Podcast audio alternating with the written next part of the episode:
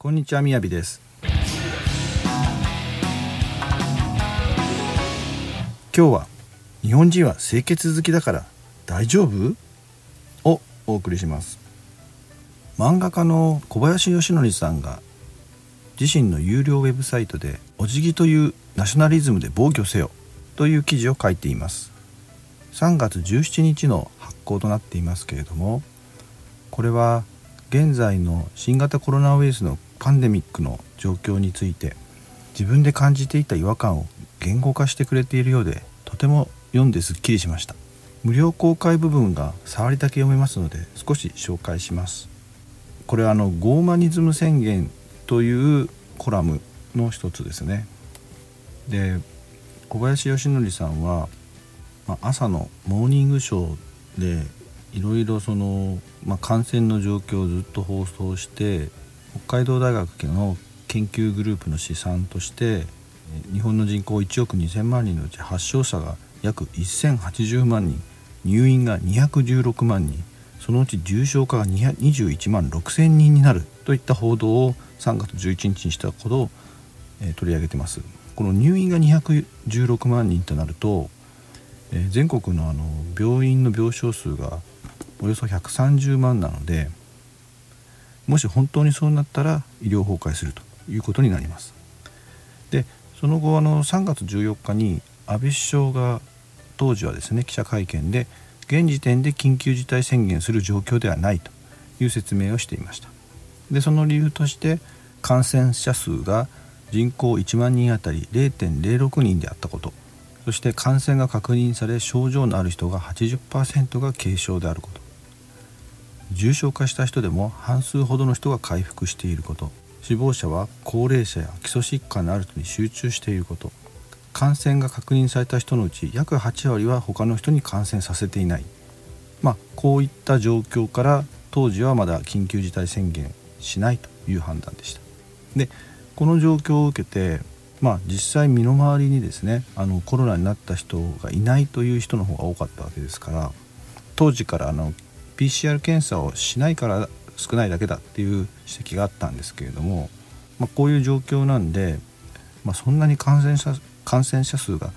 増えてないんじゃないかっていうのがベースになりました。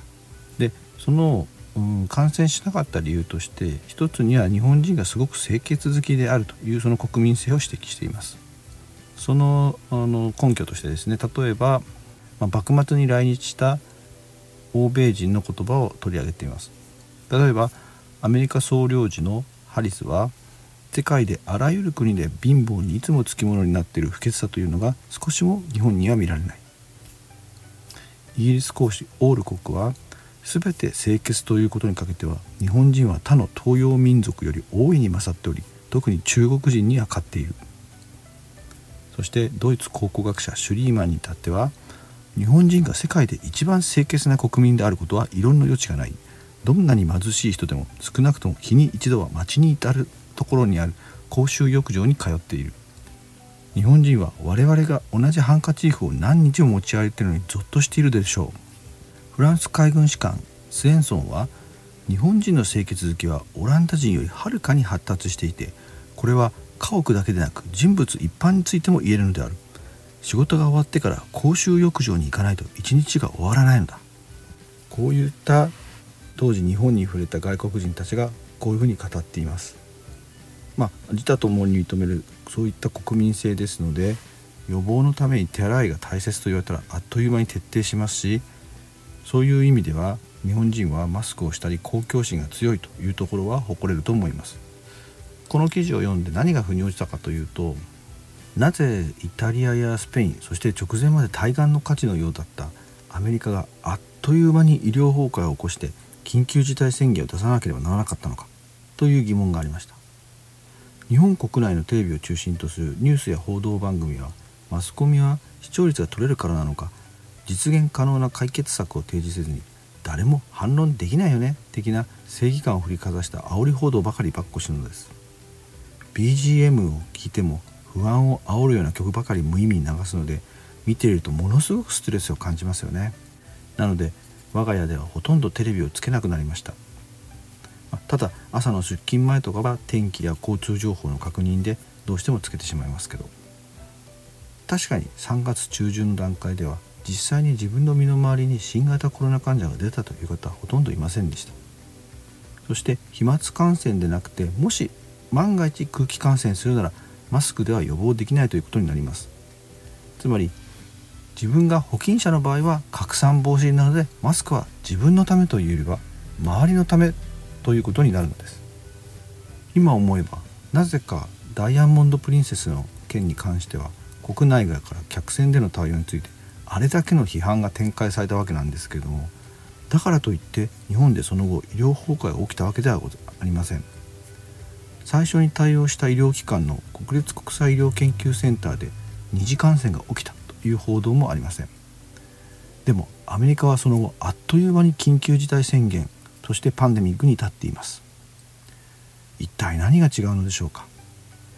小林さんの回答によればその答えの一つは生活習慣と挨拶の仕方だという指摘がありました。日本の衛生管理は江戸時代から世界一だったとの話もあります。江戸は上下水道完備ですしエコ社会で無駄を出しません。そして梅雨が長い気候もあって衛生管理はもう日本人の身に染みているんじゃないでしょうか。つまり国民の差がと言ってもいいレベルに達していると思います。グローバル経済を推進した結果が今回の爆発的な感染症の拡大パンデミックだとして日本の国民性が新型コロナの蔓延をもし食い止めているのであれば日本人の習慣こそが世界に広めるべきスタンダードじゃないかという主張はとても痛快な話だなと思って読みました。それでは本日はここまでです。次回お楽しみに。チャオ。